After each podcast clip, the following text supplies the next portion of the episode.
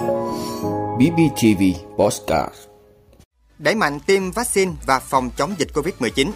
Khi nào nên test nhanh Covid-19 để tránh lãng phí? Tổ chức liên tiếp các chuyến bay đưa người Việt ở Ukraine về nước. Lạng Sơn tiếp tục nhận hàng xuất khẩu từ ngày 6 tháng 3. Tổng thống Ukraine chỉ trích NATO yếu đuối. Đó là những thông tin sẽ có trong 5 phút tối nay ngày 5 tháng 3 của BBTV. Mời quý vị cùng theo dõi. Thưa quý vị, Ủy ban Nhân dân tỉnh Bình Phước ban hành công văn yêu cầu các sở ban ngành đoàn thể tỉnh, Ủy ban Nhân dân các huyện, thị xã, thành phố thực hiện công điện 170 ngày 23 tháng 2 năm 2022 của Thủ tướng Chính phủ về việc tiêm vaccine và một số biện pháp đẩy mạnh phòng chống dịch Covid-19.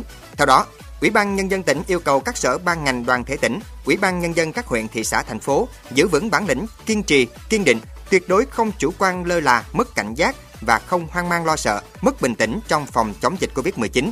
Tập trung lãnh đạo, chỉ đạo, tổ chức thực hiện nghiêm quyết liệt hiệu quả chiến dịch tiêm chủng vaccine phòng Covid-19, tiếp cận nhanh các biện pháp điều trị, thuốc điều trị, đồng thời nâng cao ý thức chấp hành nghiêm túc có hiệu quả các quy định phòng chống dịch của người dân, kiên quyết chống tiêu cực tham nhũng trong phòng chống dịch Covid-19. Ủy ban Nhân dân tỉnh yêu cầu Sở Y tế phối hợp với Sở Giáo dục và Đào tạo, Ủy ban Nhân dân các huyện, thị xã, thành phố đẩy mạnh và thần tốc hơn nữa việc tổ chức tiêm vaccine mũi thứ ba cho người từ 18 tuổi trở lên, hoàn thành trong quý 1 năm 2022. Tiếp tục ra soát và khẩn trương hoàn thành tiêm mũi thứ hai cho trẻ em từ 12 đến dưới 18 tuổi. Chuẩn bị sẵn sàng mọi điều kiện về cơ sở vật chất, trang thiết bị, phương tiện bảo quản, địa điểm, nhân lực để tiêm chủng cho trẻ em từ 5 tuổi đến dưới 12 tuổi ngay sau khi được cung ứng vaccine tổ chức tiêm vaccine an toàn, khoa học, hiệu quả theo hướng dẫn của Bộ Y tế, bố trí các điểm tiêm chủng tập trung, lưu động tại nhà một cách khoa học, hợp lý, linh hoạt để mọi đối tượng được tiêm chủng miễn phí, kịp thời, đúng quy định với phương châm đi từng ngõ, gõ từng nhà, ra từng người và tiêm chủng vừa là quyền lợi, vừa là trách nhiệm với bản thân, gia đình, cộng đồng và đất nước. Đặc biệt quan tâm đến người cao tuổi, người có bệnh nền, người không đi lại được, người có hoàn cảnh khó khăn, người yếu thế. Thưa quý vị, hiện nay số ca mắc Covid-19 liên tục tăng cao khiến nhiều người dân lo lắng. Nhiều người ngày nào cũng mua kit test nhanh để xét nghiệm hoặc không tin kết quả test nhanh lại làm xét nghiệm RT-PCR. Các chuyên gia khẳng định việc này không cần thiết và gây lãng phí.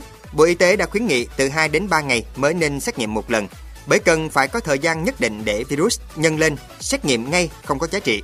Kết quả cũng không chính xác dù có thể virus đã xâm nhập vào đường hô hấp. Cụ thể, nếu vừa tiếp xúc với nguồn lây hoặc ở giai đoạn ủ bệnh, bạn có thể đã nhiễm bệnh, song tải lượng virus thấp nếu test cũng không chính xác và khả năng âm tính cao bởi virus chưa nhân lên đủ số lượng để phát hiện bằng test nhanh.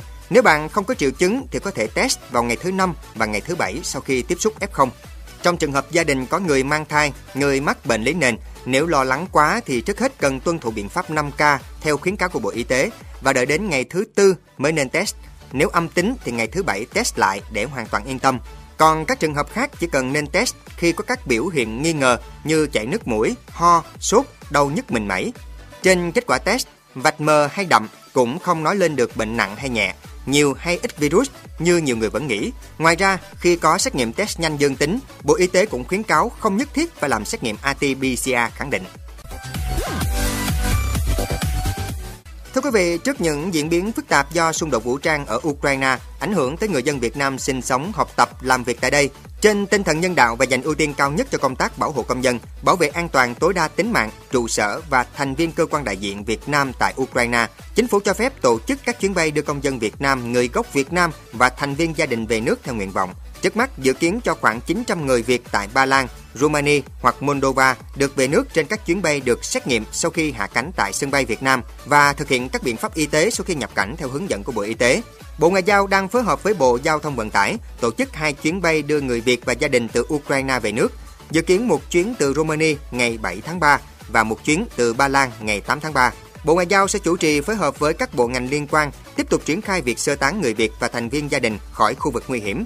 Những ngày qua, các cơ quan đại diện Việt Nam tại Ukraine và các nước lân cận đã phối hợp với nhà chức trách địa phương, các hội đoàn người Việt ở sở tại, tích cực hỗ trợ bà con sơ tán, trực tiếp đón, thu xếp chỗ ăn ở tạm thời, vật dụng thiết yếu cho bà con.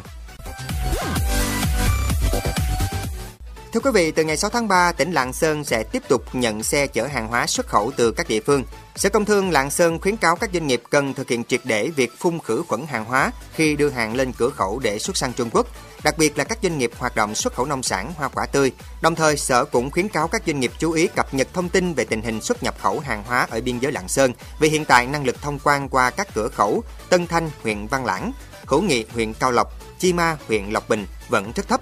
Trung bình mỗi ngày tổng số phương tiện xuất khẩu sang Trung Quốc chỉ đạt từ 30 đến 40 xe một ngày. Trong khi đó hiện tại vẫn còn trên 1.400 xe ô tô đang chờ xuất khẩu.